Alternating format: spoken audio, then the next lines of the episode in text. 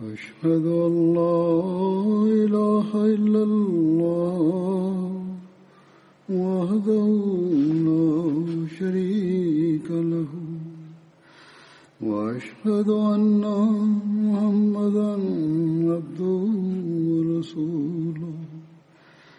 أما بعد فأعوذ بالله من الشيطان الرجيم.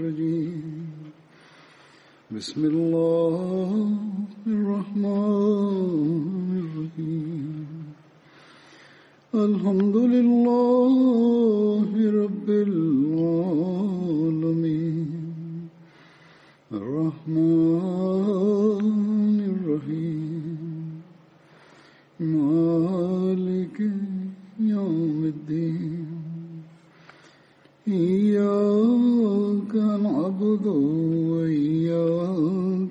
نستعين اهدنا الصراط المستقيم صراط الذين أنعمت عليهم غير المغضوب عليهم ولا الضالين பதர் போர் சகாபாக்களின் நற்குறிப்புகளின் வரிசையில் இன்று நான் ஹசரத் அபு உபைதா பின் ஜராஹ் என்ற சகாபியை பற்றி எடுத்துரைப்பேன் ஹசரத் அபு உபைதா பின் ஜரா அவர்களின் பெயர் ஆமீர் பின் அப்துல்லாவாகும். அன்னாரின் தந்தையார் பெயர் அப்துல்லா பின் ஜரா ஆகும். ஹசரத் அபு உபைதா தனது சுட்டுப்பெயரின் காரணமாக மிக பிரபல்யமானவராக இருந்தார்கள். அன்னாரின் தாயார் பெயர் உமைமா பின் கனம் ஆகும். அன்னார் குரேஷிய குடும்பத்தில் பனு ஹாரிசா பின் ஃபஹர் என்ற கோத்திரத்தை சார்ந்தவராக இருந்தார்கள். ஹசரத் அபு உபைதா அவர்கள் மிகவும் உயரமானவராக இருந்தார்கள். மேலும் உடல் மெலிந்தவராகவும் ஒல்லியானவராகவும் இருந்தார்கள். அன்னாரின் முகத்தில் சதை மிக குறைவாகவே இருந்தது.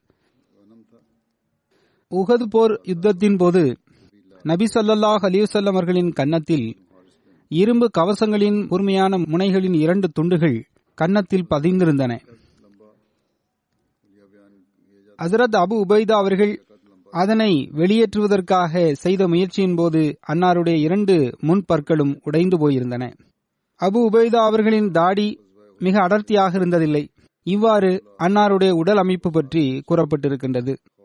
ஹசரத் அபு உபைதா பின் ஜரா அவர்கள் பல திருமணங்கள் செய்திருந்தார்கள். ஆயினும் அன்னாரின் இரண்டு மனைவிகள் மூலமே அன்னாருக்கு பிள்ளைகள் பிறந்தன. அன்னாருக்கு இரண்டு மகன்கள் இருந்தனர். ஒருவரின் பெயர் யசீத் மற்றொருவரின் பெயர் உமைர் ஆகும் ஹசரத் அபு உபைதா ஹசரத் நபி சல்லாஹ் அலைஹி அவர்கள் தமது வாழ்நாளில் சொர்க்கத்திற்குரியவர் என்று நற்செய்தி வழங்கிய பத்து சகாபாக்களில் ஒருவராக இருந்தார்கள். அப்படிப்பட்ட சகாபாக்களை அஷர முபஷரா என்று கூறுகின்றார்கள். ஹசரத் அபு உபைதா அவர்கள் குறைஷிய மக்களில் சுயமரியாதை கொண்டவராகவும் மிக நல்லொழுக்கமுடையவராகவும் வெட்க உணர்வை பேணக்கூடியவராகவும் திகழ்ந்தார்கள். ஹசரத் அபு உபைதா அவர்கள் ஹசரத் அபுபக்கர் அவர்களின் தப்லீகின் மூலமாக இஸ்லாத்தை ஒப்புக்கொள்ளும் பாக்கியத்தை பெற்றார்கள். அவர்கள் இஸ்லாத்தை ஒப்புக்கொண்ட காலத்தில் முஸ்லிம்கள் தாரே அர்க்கம் என்ற அந்த வீட்டில் பாதுகாப்பை அடைக்கல பெற்றிருக்கவில்லை. அன்னார் அதற்கு முன்பாகவே இஸ்லாத்தை ஒப்புக்கொண்டிருந்தார்கள். இஸ்லாத்தை ஒப்புக்கொண்டவர்கள் வரிசையில் ஹசரத் அபு உபைதா பின் ஜரா அவர்களின் இடம் ஒன்பதாவது இடமாகும். ஹசரத் நபியல் நாயகம் சல்லல்லாஹ் அலிசல்லம் அவர்கள் கூறியதாக ஹசரத் அனஸ் ரசி அல்லாஹ் அவர்கள் அறிவிக்கின்றார்கள். அதாவது ஒவ்வொரு உம்மத்திற்கும் ஒரு நம்பிக்கைக்குரியவர் இருக்கின்றார். எனது உம்மத்தினுடைய நம்பிக்கைக்குரியவராக அபு உபைதா பின் ஜரா அவர்கள் திகழ்கின்றார்கள் என்று ஹசரத் நபி சல்லாஹ் அலிவசல்லம் அவர்கள் கூறினார்கள். சஹி புகாரி மற்றும் சஹி முஸ்லிம் இரண்டிலும் ஒரு அறிவிப்பு வருகின்றது. ஒரு அறிவிப்பில் அதாவது சஹி புகாரியில் நஜ்ரான் என்ற இடத்திலிருந்து மக்கள் நபி சல்லாஹ் அலிசல்லாம் அவர்களிடத்தில் வந்தார்கள் என்றும் அவர்கள் ஒரு விண்ணப்பத்தை நபி சல்லாஹ் அலிஸ்லாம் அவரிடத்தில் வைத்தார்கள் என்றும் சஹி முஸ்லீமினுடைய அறிவிப்பிற்கேற்ப யமன் நாட்டிலிருந்து சிலர் நபி சல்லாஹ் அலைஹி அவரிடத்தில் வந்தார்கள் என்றும் அறிவிப்பு வருகின்றது. எப்படி இருப்பினும் அந்த மக்கள் நபி சல்லாஹ் அலிசல்லாம் அவரிடம் வந்து அல்லாஹின் தூதரவர்களே எங்களுடன் நீங்கள் எங்களுக்கு மார்க்கத்தை கற்றுத்தரக்கூடிய ஒரு நபரை அனுப்பி வையுங்கள் என்று வேண்டினார்கள். மற்றும் ஒரு அறிவிப்பில் வருகின்றது அவர்கள் கூறினார்கள் அல்லாஹின் தூதரவர்களே நீங்கள் எங்களுடன் ஒரு நம்பிக்கைக்குரிய ஒரு நபரை அனுப்பி வையுங்கள் என்று வேண்டினார்கள். அப்போது ஹசர் நபி சல்லாஹ் அலி வல்லம் அவர்கள் கூறினார்கள் நான் நிச்சயமாக உங்களுடன் நம்பிக்கைக்குரிய ஒருவரை அனுப்பி வைப்பேன். அவர் அதற்குரிய உரிமையை வழங்கக்கூடியவராக இருக்கின்றார் என்று கூறினார்கள். பின்னர் நபி ஸல்லல்லாஹு அலிவசல்லம் அவர்கள் ஹசரத் அபு உபைதா பின் ஜரா அவர்களின் கரங்களை பிடித்தார்கள். பின்னர் கூறினார்கள் இவர்தான் இந்த உம்மத்தின் நம்பிக்கைக்குரியவராக இருக்கின்றார் என்று கூறினார்கள். ஹசரத் அபு ஹுரைரா அவர்கள் அறிவிக்கின்றார்கள். ஹசரத் நபி சல்லாஹ் அலைஹி அவர்கள் ஒருமுறை கூறினார்கள் Abu Bakr Umar Abu Ubaidah bin Jarrah Usaid bin Hudair Thabit bin Qais பின் ஷமாஷ் மாஸ் பின் ஜபல் மற்றும் மாஸ் பின் அம்ரு பின் ஜமு ஆகியோர் எத்துணை நல்ல மனிதர்களாக இருக்கின்றார்கள் என்று கூறி தனது பாராட்டை வெளிப்படுத்தினார்கள். அதாவது நபி ஸல்லல்லாஹு அவர்கள் இந்த சகாபாக்களை புகழ்ந்தார்கள்.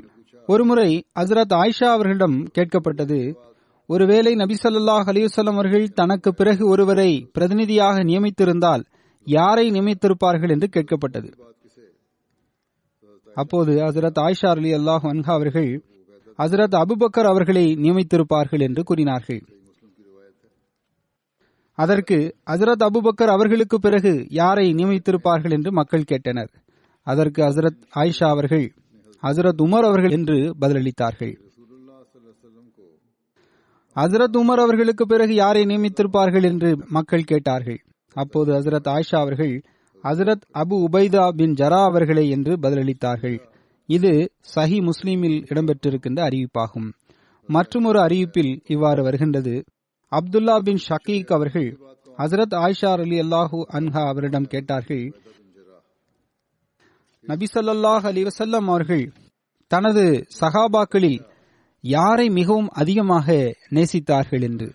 அதற்கு ஹசரத் ஆயிஷா அவர்கள் ஹசரத் அபுபக்கர் அவர்களை என்று பதிலளித்தார்கள்.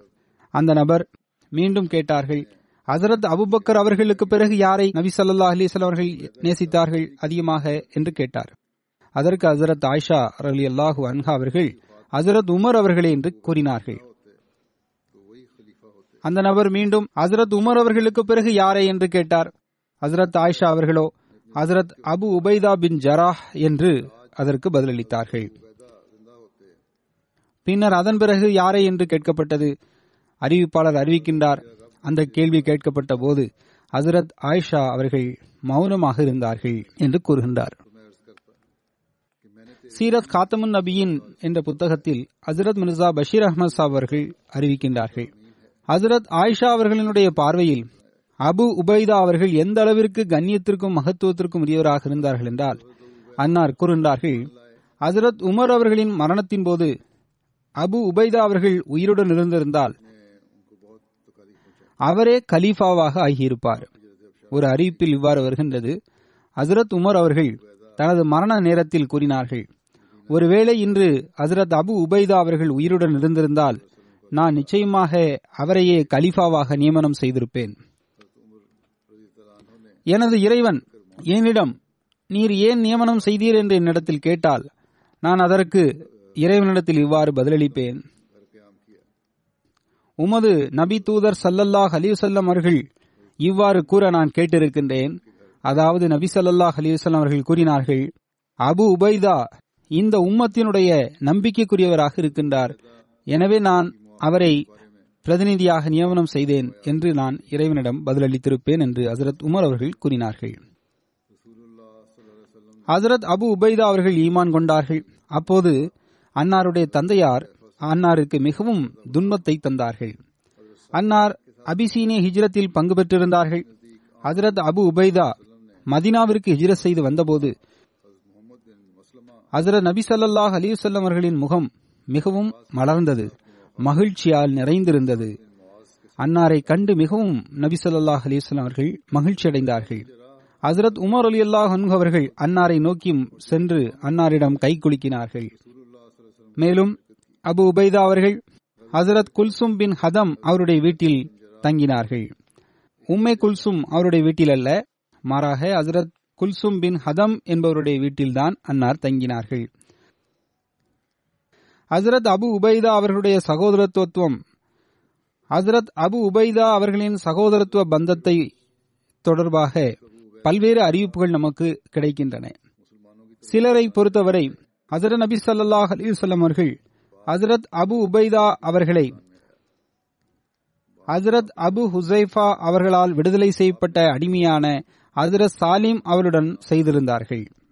சிலரை பொறுத்தவரை அசர நபி சல்லாஹ் அலிவசல்லாம் அவர்கள் அபு உபைதா அவர்களுடைய சகோதரத்துவ பந்தத்தை ஹசரத் முகமது பின் மஸ்லமா அவருடன் ஏற்படுத்தியிருந்தார்கள்.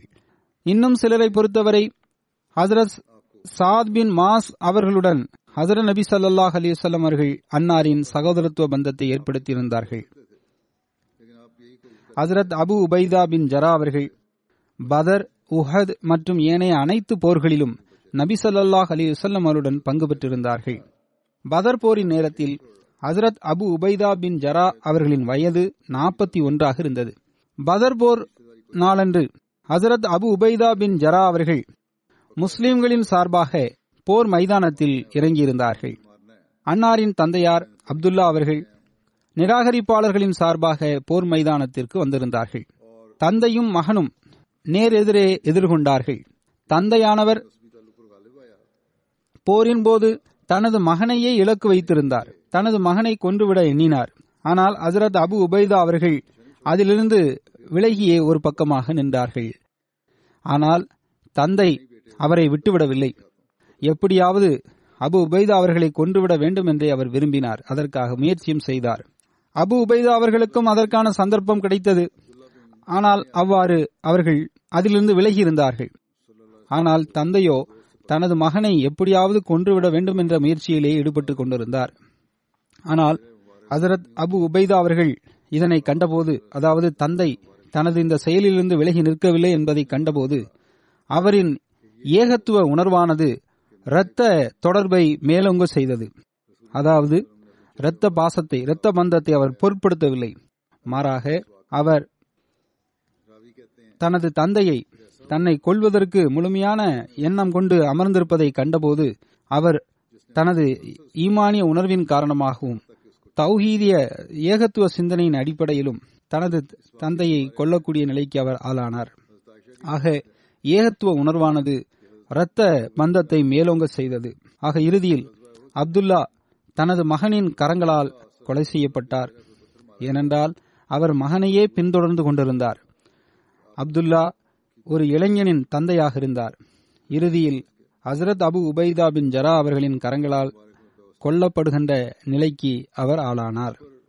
உகத் போர் நாளன்று அப்துல்லா பின் கமா என்பவன் ஹசரத் நபி சல்லாஹ் அலைஹி வஸல்லம் அவர்களின் மீது வேகமாக கல் ஒன்றை எறிந்தான். அதன் காரணமாக ஹசரத் நபி சல்லாஹ் அலைஹி அவர்களின் அருளுக்குரிய முகம் காயமுற்றது.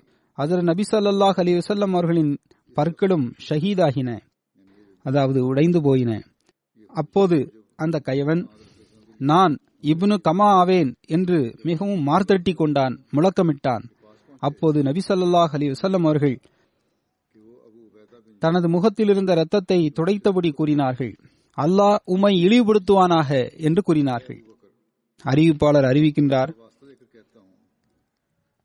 அல்லாஹ் அந்த நபருக்கு எதிராக மலைவால் ஆடு ஒன்றை அனுப்பினான். அந்த ஆடு தனது கொம்புகளால் அவனை குத்தி கிளறியது. எந்த அளவுக்கென்றால் ஆடு அவனை துண்டு துண்டாக்கிவிட்டது. இந்த சம்பவம் தொடர்பாக ஹசரத் ஆயிஷா அவர்கள் அறிவிக்கின்றார்கள். அதாவது ஹசரத் அபுபக்கர் அவர்கள் கூறினார்கள் உகது போர் நாளன்று நபி சல்லாஹ் அலி வசல்லம் அவர்களின் முகத்தின் மீது கல் ஒன்று எரியப்பட்டது அது எந்த அளவிற்கு வேகமாக எரியப்பட்டதென்றால் நபிசல்லாஹ் அலி வசல்லம் அவர்களினுடைய அந்த முக கவசத்தினுடைய இரும்பினால் ஆன இரு முனைகளும் உடைந்து அன்னாருடைய கன்னத்தில் பதிந்து விட்டன.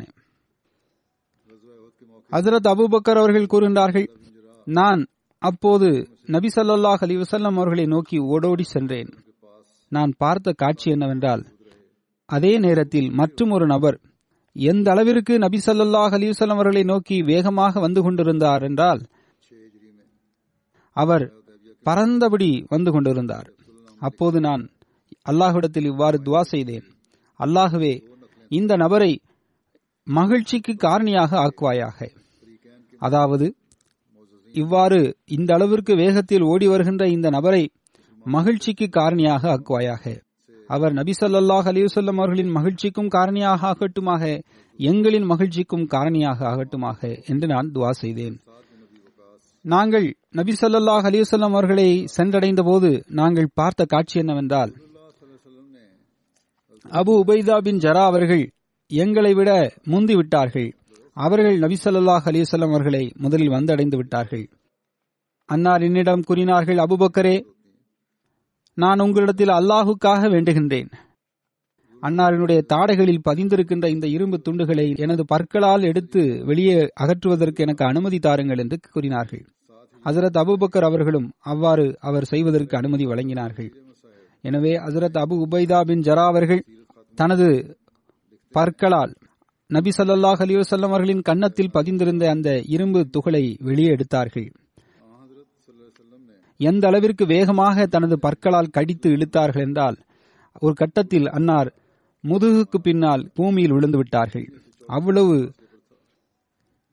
வலுவாக அந்த இரும்பு துகள் அன்னாருடைய கன்னத்தில் பதிந்திருந்தன. அன்னாரின் முன்பக்க பல் ஒன்றும் அதனால் உடைந்தது. பின்னர் மீண்டும் ஒருமுறை மற்றொரு பக்கத்தில் இருந்த அந்த இரும்பு துகளையும் தனது பற்களால் கடினமாக கடித்து அதை வெளியே எடுத்து விட்டார்கள் அதனால் அபு உபைதா அவர்களின் மற்றுமொரு பல்லும் உடைந்து போனது. உகது போர் சந்தர்ப்பத்தின் போது நபி சல்லாஹ் அலிவசல்லம் அவர்களை விட்டு பல மக்கள் சிதறுண்டு போனார்கள். ஆனால் ஹசரத் அபு உபைதா பின் ஜரா அவர்களோ உறுதிப்பாட்டுடன் நின்ற சகாபாக்களை சார்ந்தவராக இருந்தார்கள்.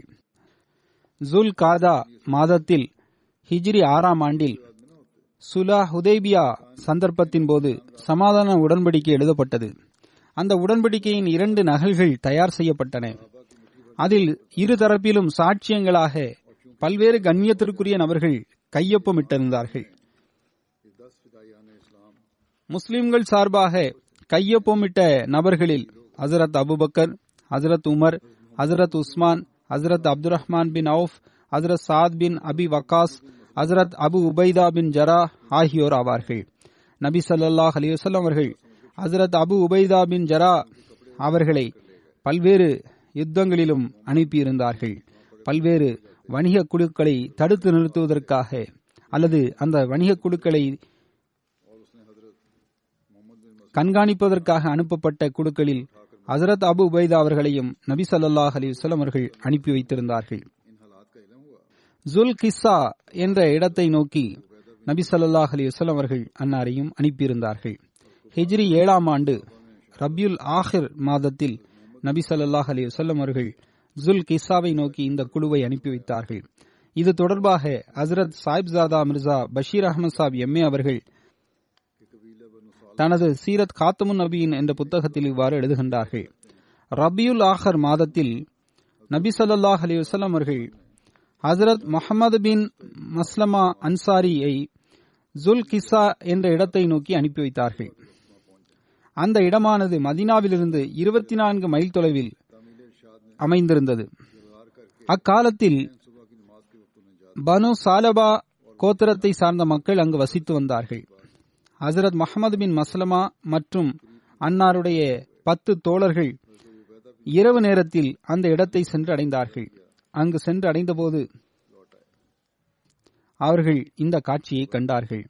அதாவது அந்த இடத்தில் அக்கோத்திரத்தினுடைய நூறு இளைஞர்கள் போருக்கு ஆயத்தமாக இருந்தார்கள். சகாபாக்களினுடைய ஜமாத்தோ அந்த எண்ணிக்கையை எதிரிகளின் எண்ணிக்கையை விட மிக சிறியதாக இருந்தது. சரியாக சொல்வதாக இருந்தால் சகாபாக்களின் ஜமாத்தை விட எதிரிகளின் அந்த படையானது பத்து மடங்கு பெரிதாக இருந்தது. ஹசரத் முகமது பின் மஸ்லம் அவர்கள் உடனடியாக எதிரிகளுக்கு முன்னால் அணிவகுத்து நின்றார்கள். அவர்கள் போருக்கான நீயத்துடன் அங்கு சென்றிருக்கவில்லைதான். அவ்வாறு போருக்கான எண்ணத்துடன் சென்றிருந்தால் இவ்வளவு குறைவான எண்ணிக்கையில் அவர்கள் சென்றிருக்க மாட்டார்கள்.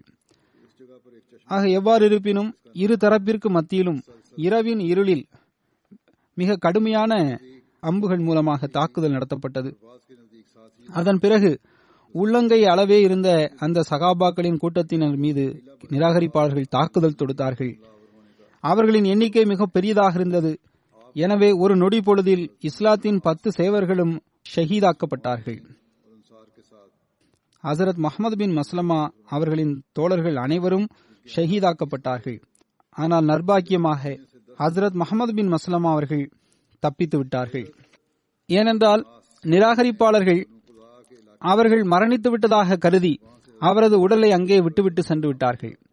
மேலும் அன்னாருடைய உடலில் அணிந்திருந்த ஆடைகளை அவர்கள் உருவிக்கொண்டும் சென்று விட்டார்கள். அநேகமாக ஹசரத் முகமது பின் மஸ்லமா அவர்கள் அங்கேயே இருந்திருந்தால் தொடர்ந்து அங்கேயே அவர்கள் இருந்திருந்தால் மரணித்திருப்பார்கள். ஆனால் தற்செயலாக ஒரு முஸ்லிம் சகோதரர் அந்த இடத்தை கடந்து சென்றார். அவர் ஹசரத் முகமது பின் மஸ்லமா அவர்களை அடையாளம் கண்டுகொண்டு அன்னாரை மதினாவிற்கு கொண்டு சேர்த்து விட்டார். நபி சல்லாஹ் அலிவசல்லம் அவர்களுக்கு இந்த சூழல்களை பற்றி தெரிய வந்தது. அப்போது அன்னார் ஹசரத் அபு உபைதா பின் ஜரா அவர்களை அந்த செயலுக்கு பழி வாங்குவதற்காக தேர்ந்தெடுத்தார்கள். அதாவது குறைஷிகளை சார்ந்தவரும் பெரும் சகாபாக்களில் ஒருவருமான ஹசரத் அபு உபைதா பின் ஜரா அவர்களை அந்த பணிக்காக ஹசரத் நபி சல்லாஹ் அலிவசல் அவர்கள் தேர்ந்தெடுத்து ஜுல் கிஸ்ஸா என்ற இடத்தை நோக்கி அனுப்பி வைத்தார்கள். அது மட்டுமல்ல அவ்வாறு அனுப்புகின்ற அந்த அனுப்புவதற்கு முன்பாக பனு சாலபா கோத்திரத்தை சார்ந்த மக்கள் மதினாவின் சுற்று வட்டாரத்தில் தாக்குதல் தொடுப்பதற்கான எண்ணத்தை உடையவர்களாக இருக்கின்றார்கள் என்ற தகவலும் நபி சல்லாஹ் அலிவசல்லம் அவர்களுக்கு கிடைத்திருந்தது. எனவே நபி சல்லாஹ் அலிவசல்லம் அவர்கள் ஹசரத் அபு உபைதா பின் ஜரா அவர்களின் தலைமையில் நாற்பது சகாபாக்களை கொண்ட ஒரு கூட்டத்தை ஒரு ஜமாத்தி அனுப்பி வைத்தார்கள். மேலும் இரவோடு இரவாக பயணம் செய்து காலைக்குள் நீங்கள் அந்த இடத்தை சென்றடைந்து விட வேண்டும் என்ற கட்டளையும் வழங்கியிருந்தார்கள். ஹசரத் அபு உபைதா பின் ஜரா அவர்கள் நபி சல்லாஹ் அலிவல்லாம் அவருடைய கட்டளைக்கேற்ப காலை தொழுகைக்கான அந்த நேரத்தில் அங்கு சென்று விட்டார்கள். அங்கு சென்று உடனடியாக தாக்குதலும் தொடுத்தார்கள். திடீர் தாக்குதலின் காரணமாக அந்த எதிரிகள் அச்சத்திற்குள்ளாகி சிறிது போரிட்டு விட்டு பின்னர் அங்கிருந்து ஓடிவிட்டார்கள். அருகிலிருந்த ஒரு மலையின் மீது ஏறி தப்பித்துக் கொண்டார்கள். ஹசரத் அபு உபைதா பின் ஜரா அவர்கள் அந்த போரில் கிடைத்த செல்வங்களை எதிரிகளினுடைய அந்த உடைமைகளை கைப்பற்றினார்கள். பின்னர் மதினாவிற்கு திரும்பி வந்தார்கள். இது அநீதிக்கு பழிவாங்குவதற்காகவோ அல்லது தண்டனைக்குரிய தாக்குதலாகவோ இருந்திருந்தது. இந்த போரிற்கு ஜாத்து சலாசில் என்ற பெயரும் உள்ளது. ஜாத்து சலாசில் என்பது என்று கூறுவதற்கு காரணமும் இருக்கின்றது. அதாவது எதிரிகள் அச்சத்தின் காரணமாக அதாவது தனது கூட்டத்தை சார்ந்த மக்கள் நம்மை விட்டு சிதறுண்டு விடுவார்களோ என்ற அச்சத்தின் காரணமாக தங்களை சங்கிலிகளால் கட்டிக் கொண்டார்கள் ஒன்றாக இணைந்து போரிட வேண்டும்.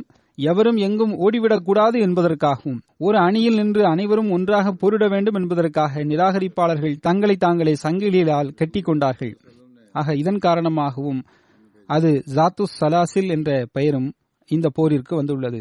மற்றும் ஒரு காரணமும் இதற்கு உள்ளது. அந்த இடத்தில் அசுலுசுல் என்ற ஒரு நீரூற்றும் இருந்தது. சிலரை பொறுத்தவரை ஹிஜ்ரி எட்டாம் ஆண்டும் இன்னும் சிலரை பொறுத்தவரை ஹிஜ்ரி ஏழாம் ஆண்டும் நபி சொல்லாஹ் அலிவசல்லம் அவர்களுக்கு ஒரு செய்தி ஒன்று கிடைத்தது. அதாவது பனு கசா கோத்திரத்தை சார்ந்த மக்கள் மதினாவின் மீது தாக்குதல் தொடுப்பதற்கு திட்டம் தீட்டிக் கொண்டிருக்கின்றார்கள் என்ற செய்திதான் அது. நபி சொல்லாஹ் அலிவசல்லம் அவர்கள் ஹசரத் அம்ரு பின் ஆஸ் அவர்களை முன்னூறு முஹாஜிரீன்கள் மற்றும் அன்சார்களை உள்ளடக்கிய படை ஒன்றை அவர்களை நோக்கி அனுப்பினார்கள். அந்த படையில் முப்பது குதிரைகளும் இடம்பெற்றிருந்தன. இந்த இடமானது மதினாவிலிருந்து பத்து நாட்கள் பயண தொலைவில் இருந்தது. ஹசரத் அம்ருபின் ஆஸ் அவர்கள் பனு கசா என்ற பகுதியை சென்றடைந்தார்கள். அங்கு சென்று நபி சொல்லாஹ் அலி வல்லம் அவர்களுக்கு தூது செய்தி ஒன்றை அனுப்பினார்கள். அதாவது இங்கு எதிரிகளின் எண்ணிக்கை மிக அதிகமாக உள்ளது. எனவே இன்னும் கூடுதலாக படையை அனுப்பி வைக்குமாறு அன்னார் வேண்டினார்கள். நபி சல்லாஹ் அலிவசல்லம் அவர்கள் அன்னாரின் தூது செய்தி கிடைத்தவுடன் இருநூறு முஹாஜிரீன்கள் மற்றும் அன்சார்களை உள்ளடக்கிய படை ஒன்றை ஹசரத் அபு உபைதா பின் ஜரா அவர்களின் தலைமையில் அவர்களின் உதவிக்காக அனுப்பி வைத்தார்கள். மேலும் அம்ரு அவர்களுடன் சென்று இணைந்து கொள்ள வேண்டும். அவருடன் எந்த கருத்து வேறுபாடும் கொள்ளக்கூடாது என்று வழிகாட்டியும் இருந்தார்கள். அனைவரும் ஒன்றுபட்டு முடிவெடுக்க வேண்டும் என்றும் கூறியிருந்தார்கள். இந்த படை ஹசரத் அம்ருபின் ஆஸ் அவர்களின் படையோடு சென்று சேர்ந்தது. இப்போது முழு படைக்கும் தலைமை தாங்குவது பற்றிய கேள்வி எழுந்தது. ஹசரத் அபு உபைதா அவர்கள் அமாரத்திற்கு தனது அந்தஸ்தால் தகுதி படைத்தவராக இருந்தார்கள். ஆயினும் ஹசரத் அம்ரு பின் ஆஸ் அவர்கள் நான் தான் முழு படைக்கும் தலைமை தாங்குவேன் என்று கூறியதன் காரணமாக அந்த முடிவை ஹசரத் அபு உபைதா அவர்கள் மன மகிழ்ச்சியுடன் ஏற்றுக்கொண்டார்கள். அன்னாரின் தலைமையின் கீழ் செயல்பட்டார்கள். எந்த கருத்து வேறுபாடும் கொள்ளக்கூடாது என்று நபி சொல்லாஹ் அலிவசல்லம் அவர்கள் ஏற்கனவே வழிகாட்டியிருந்தார்கள். எனவே அன்னாரின் தலைமையின் கீழ் மிகவும் வீரத்துடன் எதிரிகளுடன் அவர்கள் போரிட்டார்கள். எந்த அளவுக்கு என்றால் எதிரிகள் தோல்வியை தழுவினர். வெற்றி கிடைத்த பிறகு அவர்கள் மதினாவிற்கு திரும்பினார்கள். அப்போது நபி சொல்லாஹ் அலிவசல்லம் அவர்களுக்கு அன்னாரின் கட்டுப்படுதலின் தன்மையை பற்றிய செய்தியும் கிடைத்தது. ஹசரத் அபு உபைதா பின் ஜரா அவர்களின் கட்டுப்படுதலை பற்றிய அந்த செய்தியை அறிந்து நபி சொல்லாஹ் அலி வசல்லம் அவர்கள் இவ்வாறு கூறினார்கள். அல்லாகவே அபு உபைதா மீது நீ கருணை செய்வாயாக. அவர் கட்டுப்படுதலின் உயர்ந்த தரத்தை நிலைநாட்டியுள்ளார் என்று நபி சொல்லாஹ் அலி வசல்லம் அவர்கள் துவா செய்தார்கள். அடுத்து சைஃபுல் பஹர் என்ற ஒரு யுத்தம் உள்ளது. இந்த யுத்தத்தில் நபி சொல்லாஹ் அவர்கள் பங்கு பெறவில்லை. இது ஹிஜ்ரி எட்டாம் ஆண்டில் கடற்கரை ஓரத்தில் அமைந்திருந்த பனு ஜஹீனா என்ற கோத்திரத்தை சார்ந்த மக்களை நோக்கி இந்த குழுவானது அனுப்பி வைக்கப்பட்டது. இதற்கு ஜைஷுல் ஹபத் என்ற பெயரும் உள்ளது. இந்த படைக்கு ஜைஷுல் ஹபத் என்ற பெயரும் உள்ளது. இதற்குரிய காரணம் என்னவென்றால் அந்த போரின் போது சகாபாக்கள் உணவு பற்றாக்குறையின் காரணமாக ஹபத் என்ற மரத்தின் இலைகளை உண்ணும் நிர்பந்தத்திற்கு ஆளானார்கள். இந்த போரை பற்றி சஹி புகாரியிலும் குறிப்பு உள்ளது. அதில் இவ்வாறு இடம்பெற்றுள்ளது. ஹசரத் ஜாபீர் அவர்கள் அறிவிக்கின்றார்கள் நபி சொல்லாஹ் அலி வசல்லம் அவர்கள் எங்களை அந்த இடத்திற்கு அனுப்பி வைத்தார்கள். நாங்கள் முன்னூறு சவாரிகளில் அங்கு சென்றோம். எங்களின் அமீராக ஹசரத் அபு உபைதா பின் ஜரா அவர்கள் இருந்தார்கள். குரேஷிய வணிக குழுவை கண்காணிப்பதற்காக ஹசரத் அபு உபைதா பின் ஜரா அவர்கள் அமர்ந்திருந்தார்கள். அதாவது அவர்களின் அந்த வணிக குழுவை கண்காணித்துக் கொண்டிருந்தார்கள். நாங்கள் குறைஷிகளுடைய வணிக குழுவுக்கு எதிராக போரிடுவதற்காக அங்கு சென்றிருக்கவில்லை. நாங்கள் கடற்கரையினுடைய ஓரத்தில் பதினைந்து நாட்கள் அதாவது பாதி மாதம் அங்கு தங்கியிருந்தோம். எங்களுக்கு கடுமையான பசி ஏற்பட்டது. அதனால் நாங்கள் இலைகளை உண்டோம். எனவே அந்த படையின் பெயர் ஜைஷுல் ஹபத் என்று கூறப்படுகின்றது. இதற்கிடையில் கடலானது ஒரு பிராணி ஒன்றை எங்களுக்கு வெளியே வீசியது. அதனை அம்பர் என்று கூறுகின்றார்கள். அதாவது தற்செயலாக கடலானது ஒரு பிராணி ஒன்றை வெளியே வீசியது. அது மரணித்ததாக இருந்தது. அதாவது அந்த பிராணி அது ஒரு வகையான மீனாகும். அது தண்ணீரில் வசிக்கக்கூடியதாக இருந்தது. கரையில் வந்ததன் காரணமாக உயிர் வாழ முடியாமல் அது மரணித்து போயிருந்தது. எவ்வாறு இருக்கட்டும் அறிவிப்பாளர் அறிவிக்கின்றார். அது ஒரு வகையான மீனாகும். அது மிகப்பெரிய ஒரு மீனாக இருந்தது. நாங்கள் அதனுடைய இறைச்சியை பாதி மாதம் வரை உண்டு கொண்டிருந்தோம். அதனுடைய கொழுப்பை நாங்கள் எங்களது உடலில் தடவிக்கொண்டோம். அதனால் எங்களுக்கு மிக புத்துணர்வு ஏற்பட்டது. ஹசரத் ஜாபிர் அவர்கள் கூறினார்கள் படையில் ஒரு நபர் இருந்தார். அவர் மக்களின் உணவிற்காக மூன்று நாட்கள் மூன்று மூன்று ஒட்டகங்களை அறுத்து பலியிட்டார். பின்னர் ஹசரத் அபு உபைதா அவர்கள் அவரை தடுத்து விட்டார்கள். அம்ருபின் தினார் அவர்கள் அறிவிக்கின்றார்கள் அபு சாலிஹ் ஜக்வான் அவர்கள் எங்களிடம் கூறினார்கள் கைஸ் பின் சாத் அவர்கள் தனது தந்தையிடம் இருந்து கூறுகின்றார்கள் நானும் அந்த படையில் இருந்தேன். அந்த படையில் இருந்தவர்களுக்கு மிகவும் பசி ஏற்பட்டது. அப்போது ஹசரத் அபு உபைதா அவர்கள் கூறினார்கள் ஒட்டகத்தை அறுத்து பலியிடுங்கள் என்று கூறினார்கள். நாங்கள் ஒட்டகத்தை அறுத்து விட்டோம். பின்னர் அவர்கள் கூறினார்கள் எங்களுக்கு பசிக்கின்றது என்று அவர்கள் கூறினார்கள். அப்போது ஹசரத் அபு உபைதா அவர்கள் கூறினார்கள் ஒட்டகத்தை அறுத்து பலியிடுங்கள் என்று கூறினார்கள். அவ்வாறே ஒட்டகம் அறுத்து பலியிடப்பட்டது. அதன் பிறகு மீண்டும் எங்களுக்கு பசிக்கின்றது என்று கூறப்பட்டது. ஹசரத் அபுபைதா அவர்கள் ஒட்டகத்தை அறுத்து பலியிடுமாறு கூறினார்கள். ஒட்டகங்களை சவாரிக்காக அவர்கள் கொண்டு சென்றிருந்தனர். அவர்கள் தங்களுடன் சில பொருட்களையும் வைத்திருந்தனர். ஆக அந்த ஒட்டகங்களை அறுத்து உண்ணும் சூழலும் அவர்களுக்கு ஏற்பட்டது. எனவே ஒட்டகங்கள் அறுத்து ஒரு கட்டம் வரை உண்ணப்பட்டன. ஆனால் அதன் பின்னரும் அவர்களுக்கு பசி ஏற்பட்டது. அதரத் அபு உபைதா அவர்கள் கூறினார்கள் ஒட்டகத்தை அறுத்து விடுங்கள். பின்னர் ஒரு கட்டத்தில் ஹசரத் அபு உபைதா அவர்கள் எஞ்சிய ஒட்டகங்களை அறுப்பதிலிருந்து எங்களை தடுத்து விட்டார்கள். மற்றொரு அறிவிப்பில் வருகின்றது ஹசரத் ஜாபிர் பின் அப்துல்லா அவர்கள் அறிவிக்கின்றார்கள் ஜைஷுல் ஹபத் என்ற படையானது தாக்குதல் தொடுப்பதற்காக சென்றது. ஹசரத் அபு உபைதா அவர்கள் அந்த படைக்கு அமீராக இருந்தார்கள். எங்களுக்கு மிகவும் கடுமையான பசி ஏற்பட்டது.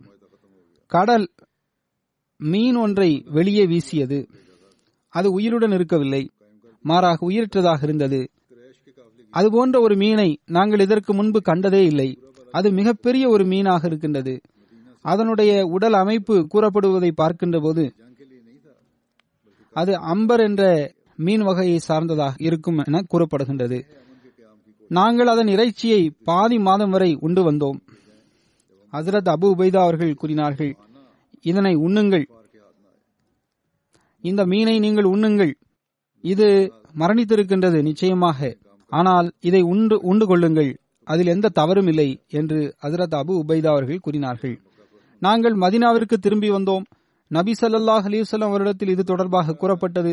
இவ்வாறு ஒரு உயிரற்ற மீனானது வெளியே வந்தது. அதை நாங்கள் உண்டு கொண்டிருந்தோம். அது எங்களுக்கு எங்களின் தேவையாக இருந்தது என்று கூறப்பட்டது. அப்போது நபி சல்லாஹ் அலிவசல்லாம் அவர்கள் கூறினார்கள் அல்லாஹ் உங்களுக்கு வெளியேற்றிய அந்த உணவை நீங்கள் உண்ணுங்கள். அல்லாஹ் உங்களுக்கு உங்களின் நிலைகளை கண்டு அதனை உங்களுக்காகவே அனுப்பி வைத்தான். எனவே நீங்களும் அதனை உண்டு வந்தீர்கள். அதில் எந்த தவறும் இல்லை என்று கூறினார்கள். அதில் மீதம் ஏதும் இருந்தால் எமக்கும் அதனை தாருங்கள் என்று நபி சொல்லா அலிஸ்லாம் அவர்கள் கூறினார்கள்.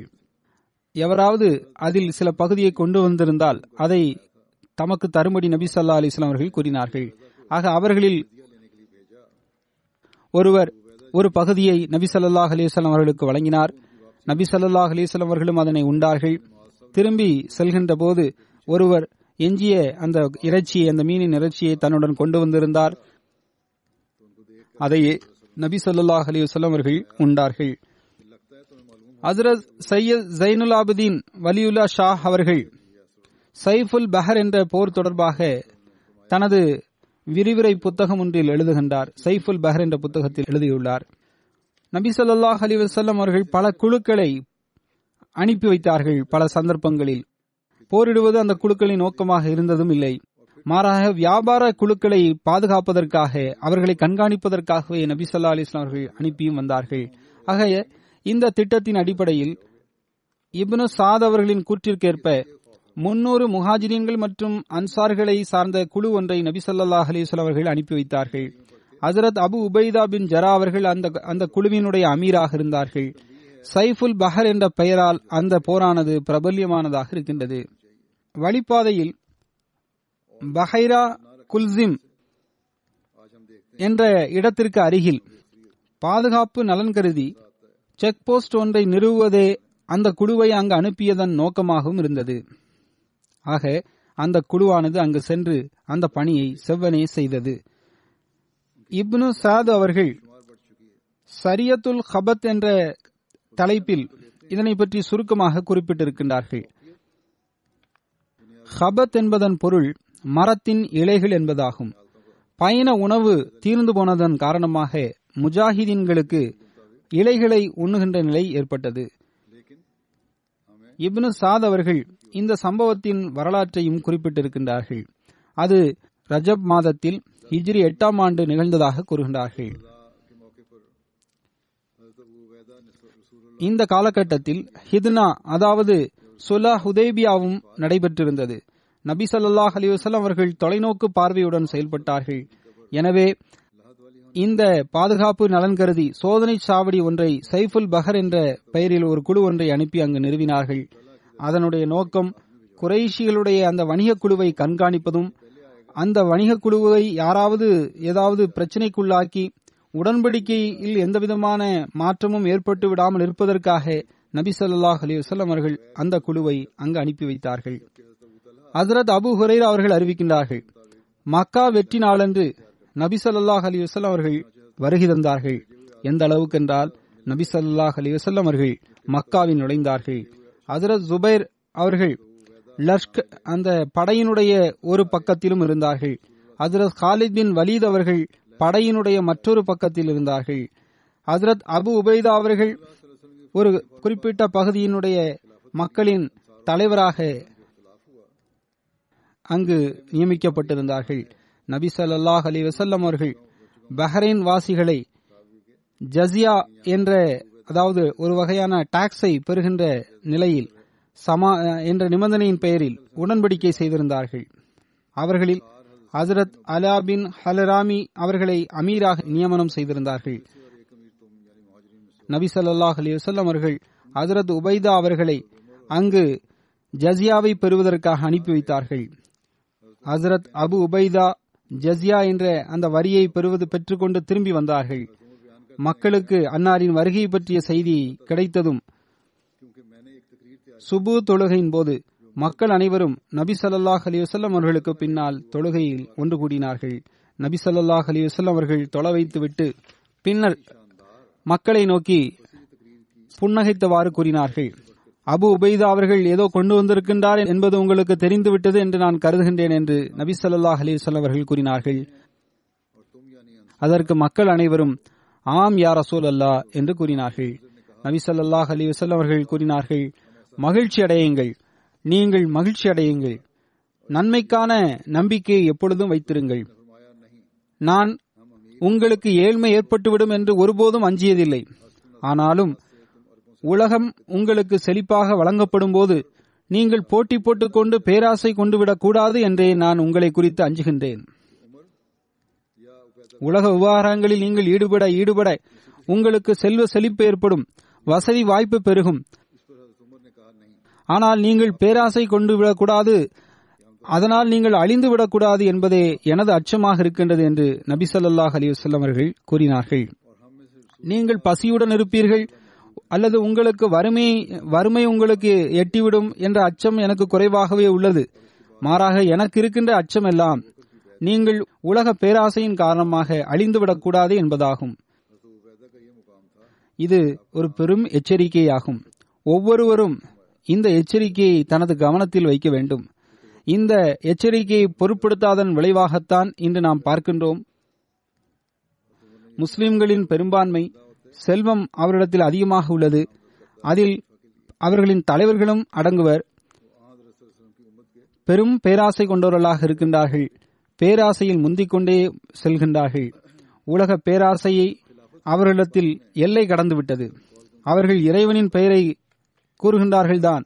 ஆனால் அவரிடத்தில் உலகையில் செல்வங்களும் உலகில் ஆசைகளும் தான் மேலோங்கி நிற்கின்றன. எனவே நாம் இந்த அடிப்படையில் நமது நிலைமைகளை எப்பொழுதும் ஆய்வு செய்து கொண்டே இருக்க வேண்டும். நபி சொல்லாஹ் அலிவசல்லம் அவர்களின் முன்னறிவிப்புக்கேற்ப செல்வம் நிச்சயமாக நமக்கு வரும் கிடைக்கும். ஆனால் அந்த செல்வத்தின் காரணமாக நாம் நமது மார்க்கத்தை மறந்து விடுவர்களாக ஒருபோதும் ஆகிவிடக்கூடாது. ஹிஜ்ரி பத்தாம் ஆண்டு ஹஜ்ஜதுல் விதா சந்தர்ப்பத்தில் ஹசரத் அபு உபைதா அவர்கள் நபி ஸல்லல்லாஹு அலிவசல்லம் அவருடன் ஹஜ்ஜு செய்தார்கள். நபி ஸல்லல்லாஹு அலிவசல்லம் அவர்கள் மரணமடைந்தவுடன் மக்களுக்கு மத்தியில் தர்க்கம் ஒன்று ஏற்பட்டது. அதாவது நபி ஸல்லல்லாஹு அலிவசல்லம் அவர்களுக்கு உள்ளறைகளை கொண்ட கபரை உருவாக்க வேண்டுமா?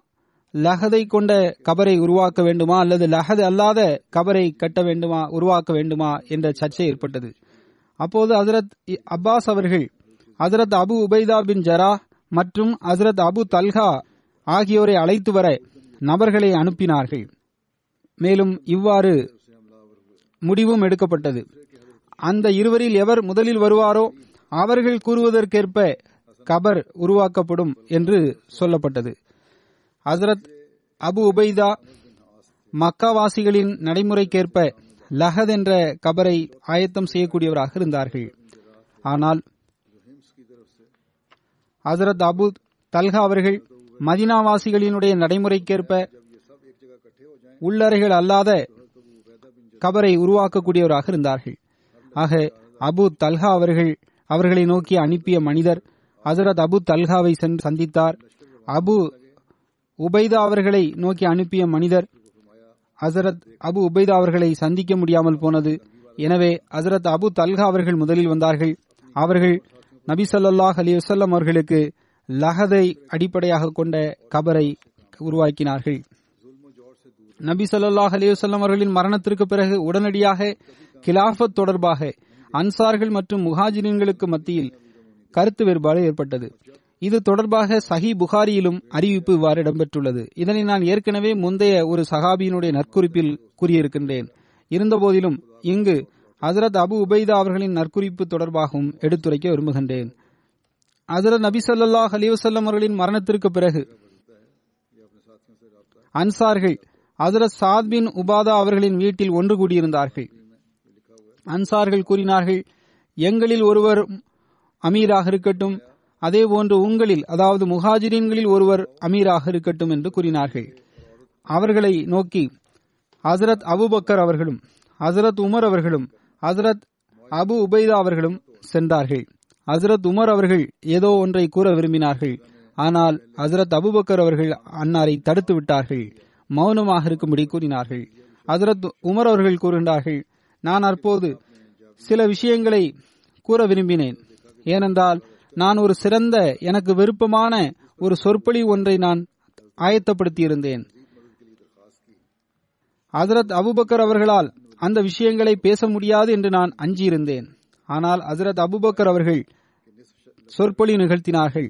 எப்படிப்பட்ட சொற்பொழிவு ஆற்றினார்கள் என்றால் அது மிகவும் சிறந்ததாகவும் மிகவும் அழகிற்குரியதாகவும் அவசியமானதாகவும் இருந்தது. அந்த சொற்பொழிவில் ஹசரத் அபுபக்கர் அவர்கள் கூறினார்கள்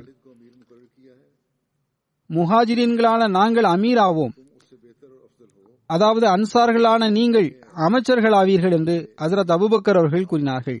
அப்போது ஹசரத் அபு ஹபாப் பின் முன்சிர் என்ற சஹாபி கூறினார் ஒருபோதும் கிடையாது. இறைவன் மீது ஆணையாக நாங்கள் அவ்வாறு நடக்க விடமாட்டோம்.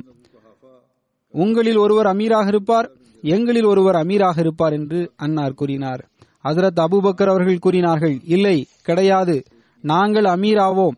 நீங்கள் வசீர் ஆவீர்கள் அதாவது நீங்கள் அமைச்சர் ஆவீர்கள் என்று கூறினார்கள். ஏனென்றால் குறைஷிகள் உங்களில் மிகவும் சிறந்தவர்களாக இருக்கின்றார்கள். எனவே ஹசரத் உமர் அல்லது ஹசரத் அபு உபைதா பின் ஜரா ஆகிய இருவரின் பெயரை நான் முன்மொழிகின்றேன்.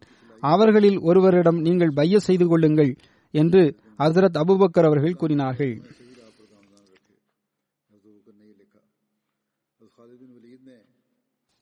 அப்போது ஹசரத் உமர் அவர்கள் கூறினார்கள் முடியாது. நாங்கள் உங்களிடமே பைய செய்வோம். உங்களின் கரத்தை கொடுங்கள். நாங்கள் உங்களிடம் பைய செய்கின்றோம். ஏனென்றால் நீங்கள் எங்களின் தலைவர் ஆவீர்கள். அது மட்டுமல்ல நீங்கள் எங்கள் அனைவரையும் விட நீங்களே சிறந்தவர் ஆவீர்கள். மேலும் நபி சொல்லாஹ் அலிவசல்லம் அவர்களுக்கு எங்கள் அனைவரிலும் நீங்கள் தான் மிகவும் நேசத்திற்குரியவராக இருந்தீர்கள் என்று கூறி ஹசரத் உமர் அவர்கள் அன்னாரின் கரத்தை பற்றி பிடித்துக் கொண்டார்கள். மேலும் அன்னாரிடம் பைய செய்தார்கள். அதன் பிறகு மக்களும் ஹசரத் அபுபக்கர் அவரிடம் பைய செய்தார்கள். எவ்வாறு இருப்பினும் ஹசரத் அபுபக்கர் அவர்களின் பார்வையில் ஹசரத் அபு உபைதா அவர்களின் அந்தஸ்து எப்படிப்பட்டதாக இருந்தது என்றால் அன்னாரின் பெயரை அன்னார் கிலாபத்திற்காக முன்மொழிந்திருந்தார்கள். இதேபோன்று ஏற்கனவே ஒரு குறிப்பும் கூறப்பட்டிருக்கின்றது. அதாவது ஹசரத் உமர் அவர்களின் பெயரில் கூறப்பட்ட சம்பவமாகும். ஹசரத் உமர் அவர்கள் கூறினார்கள் அபு உபைதா அவர்கள் இன்று உயிருடன் இருந்திருந்தால் நான் அடுத்த கலீஃபாவாக அவரை நான் நியமனம் செய்திருப்பேன் என்று கூறியிருந்தார்கள். ஏனென்றால் ஹசரத் நபி சொல்லாஹ் அலிவசல்லம் அவர்களின் உம்மத்தில் அமீனாக நம்பிக்கைக்குரியவராக அவர் இருக்கின்றார் என்று ஹசரத் உமர் அவர்கள் கூறியுள்ளார்கள். ஆக கிலாபத்தை பற்றியான அந்த பேச்சு நடந்தபோது அபு உபைதா அவர்கள் அன்சாரிகளை நோக்கி கூறினார்கள். அன்சார் கூட்டத்தினரே நீங்கள் எப்படிப்பட்ட மக்கள் என்றால் நீங்கள் தான் முதன் முதலில் எல்லோரையும் விட இஸ்லாத்திற்கு உதவி செய்தீர்கள். அவ்வாறு இருக்க இன்று முதன் முதலில் கருத்து வேறுபாட்டை உருவாக்கியவர்களாக நீங்கள் ஆகிவிடாதீர்கள். ஹசரத் அபுபக்கர் அலி அல்லாஹ் அவர்கள் கிலாபத்தினுடைய அந்த அரியணையில் அமர்ந்தபோது பைத்துல்மால் அமைப்பினுடைய பணியை ஹசரத் அபு உபைதா அவரிடம் ஒப்படைத்தார்கள். ஹிஜ்ரி பதிமூன்றாம் ஆண்டு ஹசரத் அபுபக்கர் அவர்கள் அபு உபைதா அவர்களை ஒரு படைக்கு தலைவராக நியமனம் செய்து சிரியாவை நோக்கி அனுப்பி வைத்தார்கள். ஹசரத் உமர் அவர்கள் கிலாபத்தினுடைய பதவியில் அமர்ந்த பிறகு ஹசரத் ஹாலித் பின் வலீத் அவர்களை போர்படை தளபதி என்ற பதவியிலிருந்து அகற்றிவிட்டு ஹசரத் அபு உபைதா அவர்களை அந்த படையின் தளபதியாக ஆக்கினார்கள். சிரியா வெற்றி கொள்ளப்பட்ட சம்பவம் தொடர்பாக இந்த குறிப்பு நமக்கு கிடைக்கின்றது. ஹிஜ்ரி பதிமூன்றாம் ஆண்டு ரோமானியர்களுக்கு எதிராக பல திசைகளிலிருந்து போர்ப்படை அனுப்பப்பட்டிருந்தது. ஒரு படையினுடைய தலைவராக ஹசரத் யசீத் பின் அபு சுஃபியான் இருந்தார். அவர் தலைமையிலான படையானது உருதன் பகுதியினுடைய கிழக்கிலிருந்து தாக்குதல் தொடுப்பதற்கு ஆயத்தமாக இருந்தது. மற்றொரு படையானது ஹசரத் ஷர்ஜபீல் பின் ஹசனா என்பவரின் தலைமையில் இருந்தது. அது பல்கா என்ற இடத்தை நோக்கி முன்னேறி கொண்டிருந்தது. மூன்றாவது படையின் தளபதியாக ஹசரத் அம்ரு பின் ஆஸ் அவர்கள் இருந்தார்கள். அந்த படையானது பாலஸ்தீன் பகுதியை நோக்கி முன்னேறக்கூடியதாக இருந்தது. நான்காவது படையின் தலைவராக ஹசரத் அபு உபைதா பின் ஜரா அவர்கள் இருந்தார்கள். அவர்கள் ஹமஸ் என்ற இடத்தை நோக்கி முன்னேறி கொண்டிருந்தார்கள். ஹசரத் அபுபக்கர் அவர்கள் கூறினார்கள் இவர்கள் அனைவரும் ஒரு இடத்தில் ஒன்று ஒன்று கூடிவிட்டால் அப்போது அந்த படை அனைத்திற்கும் ஹசரத் அபு உபைதா பின் ஜரா அவர்கள் தளபதியாக இருப்பார்கள். ஒவ்வொரு படையிலும் நான்காயிரம் படை வீரர்கள் இருந்தார்கள். ஆனால் ஹசரத் அபு உபைதா அவர்களின் அந்த படையில் எட்டாயிரம் படை வீரர்கள் இருந்தார்கள். இந்த படை புறப்பட்டது. அப்போது ஹசரத் அபுபக்கர் அவர்கள் அந்த படையினுடைய தலைவர்களிடம் கூறினார்கள் உங்கள் மீதும் உங்கள் தோழர்கள் மீதும் கஷ்டங்களை போட்டுக் கொள்ளாதீர்கள் உங்களது சமுதாயம் மற்றும் தோழர்கள் மீது வெறுப்பை காட்ட வேண்டாம். அவரிடம் ஆலோசனை செய்து செயல்படுங்கள். நீதியை கைகொள்ளவும். அநீதி அக்கிரமங்களிலிருந்து விலகி இருக்கவும். ஏனெனில் அநீதியாளர் ஒருபோதும் வெற்றி பெற மாட்டார். அநீதியாளர் ஒருபோதும் வெற்றி முகத்தை காணவும் மாட்டார். எதிரிகளுடன் போரிட நேரிட்டால் ஒருபோதும் புறமுதுகு காட்டி ஓடிவிடாதீர்கள். ஏனெனில் அல்லாஹ் கூறுகின்றான் அந்நாளில் எவர் புறமுதுகு காட்டி ஓடுவாரோ? இறைவன் அவரின் மீது இறைவனின் கோபம் இறங்கும். அவரது தங்குமிடம் நரகமாக இருக்கும். எவர் போருக்காக தனி இடத்தை மாற்றிக் கொள்கின்றாரோ? அல்லது தனது தோழருடன் தொடர்பை ஏற்படுத்த செல்வாரோ? அவர் விதிவிலக்கை பெற்றவராவார். தொடர்ந்து வருகின்றது. பாருங்கள் திருக்குறானில் இவ்வாறு எழுதப்பட்டுள்ளது. சூரா அன்பாலில் பதினேழாவது வசனத்தில் அல்லாஹ் கூறுகின்றான் பாருங்கள் நீங்கள் எதிரிகளின் மீது வெற்றி கொண்டு விட்டால் நீங்கள் குழந்தைகளையும் முதியவர்களையும் பெண்களையும் கொலை செய்யாதீர்கள். எந்த விலங்குகளையும் கொல்லாதீர்கள். உடன்படிக்கையை மீறாதீர்கள். உடன்படிக்கையை ஒருபோதும் நீங்களாகவே முறித்துக் கொள்ளக்கூடாது. ஹசரத் அபு உபைதா அவர்கள் முதல் முதலில் சிரியா நாட்டினுடைய ஷஹர் மாப் என்ற இடத்தை அடைகின்றார்கள் வெற்றி கொள்கின்றார்கள். அங்குள்ள நகரவாசிகள் ஜெசியா வழங்குவோம் என்ற நிபந்தனையின் அடிப்படையில் சமாதானம் செய்து கொள்கின்றார்கள். லாசிக்கியா என்ற நகரம் வெற்றி கொள்ளப்பட்டது தொடர்பாகவும் அறிவிப்பு கிடைக்கின்றது. இஸ்லாமிய படையானது லாசிக்கியா அதாவது சிரிய நாட்டினுடைய ஒரு நகரமாகும் அதை வெற்றி கொண்டது அந்த நகரமானது கடற்கரை ஓரத்தில் அமர்ந்து அமைந்திருக்கின்றது. எவ்வாறு இருப்பினும் லாசிக்கியா இஸ்லாமிய படைகளால் சுற்றி வளைக்கப்பட்டது. பாதுகாப்பு ஏற்பாடுகளுக்காக மிக திறம்பட இஸ்லாமிய போர்ப்படை தளபதிகள் செயல்பட்டிருந்தார்கள். நகரவாசிகள் ஏற்கனவே தங்களிடத்தில் போதுமான உணவை சேகரித்து வைத்திருந்தார்கள். எனவே அவர்களால் ஓரளவிற்கு ஒரு நீண்ட காலம் இந்த சு- இஸ்லாமிய போர்ப்படைகளால் சுற்றி வளைக்கப்பட்ட போதிலும் தாக்குப்பிடித்தார்கள். ஹசரத் அபு உபைதா அவர்கள் வெற்றியை பெரு ஈட்டுவதற்காக திட்டம் ஒன்றை வகுத்தார்கள். அதாவது அன்னார் இரவில் மைதானத்தில் பதுங்கு குழிகளை தோண்டினார்கள். அந்த பதுங்கு குழிகளை புற்களால் நிறைத்து மறைத்து விட்டார்கள். காலையில் அங்கிருந்து புறப்பட்டு ஹமஸ் என்ற இடத்தை நோக்கி சென்று விட்டார்கள். அது எதிரிகளுக்கு எவ்வாறு தென்பட்டதென்றால் இஸ்லாமிய படைகள் தற்போது இங்கு இங்கிருந்து சென்றுவிட்டது என்று எண்ணினார்கள். ஆனால் நாம் தற்காலிகமாக இங்கிருந்து செல்கின்றோம். நாம் இங்கு பதுங்கு குழிகளையும் உருவாக்கி வைத்திருக்கின்றோம். அதன் மீது பொருட்களையும் போட்டு மறைத்திருக்கின்றோம். எனவே நாம் திரும்பி இங்கு வருவோம் என்ற திட்டத்துடன் தான் இஸ்லாமிய படை அங்கிருந்து கிளம்பியது. நகரவாசிகளோ இதனை அறியாமல் அவர்கள் தங்களது மகிழ்ச்சியை வெளிப்படுத்தினார்கள். மிக மன நிறைவுடன் நகரத்தினுடைய அந்த வாசல்களை திறந்தார்கள். மற்றொரு பக்கம் ஹசரத் அபு உபைதா அவர்கள் இரவோடு இரவாக தனது படையுடன் திரும்பி வந்தார்கள். இரவிலேயே திரும்பி வந்துவிட்டார்கள். அதாவது குகை போன்று தாங்கள் ஏற்கனவே அமைத்திருந்த அந்த பதுங்கு குழிகளில் இரவில் பதுங்கிக் கொண்டார்கள்.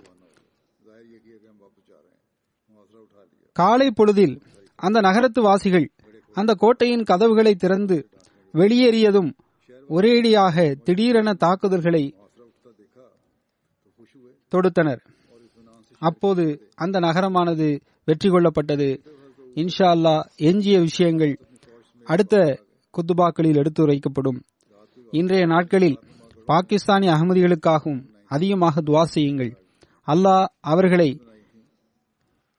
மௌலிகள் மற்றும் ஆட்சியாளர்களின் தீங்கிலிருந்து பாதுகாப்பானாக. அங்கு மீண்டும் எதிர்ப்பின் கடுமையான அலை வந்துள்ளது. சட்டத்தின் பாதுகாவலர்கள் நீதியை அறியாதவர்களாக இருக்கின்றார்கள் என்பது மட்டுமல்ல மாறாக நீதியை குளிதோண்டி புதைத்து விடுகின்றனர். தங்கள் உயிரை பாதுகாத்துக் கொள்வதற்காக மௌலிகை கூறுவதற்கு பின்னால் இந்த ஆட்சியாளர்கள் செல்கின்றனர். அதன் மூலம் அரசியல் உறுதிப்பாடு கிடைத்துவிடும் என அவர்கள் எண்ணுகின்றனர். அது அவர்களின் தவறாகும். எப்போதும் நினைவிற்கொள்ளுங்கள் இந்த விஷயமே அவர்களின் அழிவிற்கு காரணியாக அமையும். நம்மை பொறுத்தவரை நாம் இதற்கு முன்பும் இந்த துன்பங்களை கடந்து வந்துள்ளோம். இப்போதும் அல்லாஹின் உதவியால் அதனை கடந்து விடுவோம் இன்ஷா அல்லாஹ் ஆனால் அவர்கள் தமது இந்த செயல்களிலிருந்து விலகவில்லை என்றால் அவர்களின் அழிவு உறுதியாகும். எனவே இன்றைய நாட்களில் அகமதிகள் அதிகமாக துவா செய்யவும். அல்லாஹ் இந்த கஷ்டங்களை அகற்றுவானாக. குறிப்பாக பாகிஸ்தானில் வசிக்கும் அகமதிகளும் பாகிஸ்தானிலிருந்து வெளியேறி வெளிநாட்டில் வசிக்கும் அகமதிகளும் அல்லாவுடனான தமது தொடர்பை அதிகரித்துக் கொண்டே செல்ல வேண்டும். அந்த தொடர்பில் முன்னேற வேண்டும். ஏனெனில் அந்நிலையில்தான் இறைவனின் உதவியும் ஒத்தாசையும் விரைவில் நமக்கு கிடைக்கும். மேலும் அதன் மூலம் அங்கு வசிக்கும் அகமதிகளும் விரைவில் இந்த கஷ்டங்களிலிருந்து விடுதலை பெற முடியும்.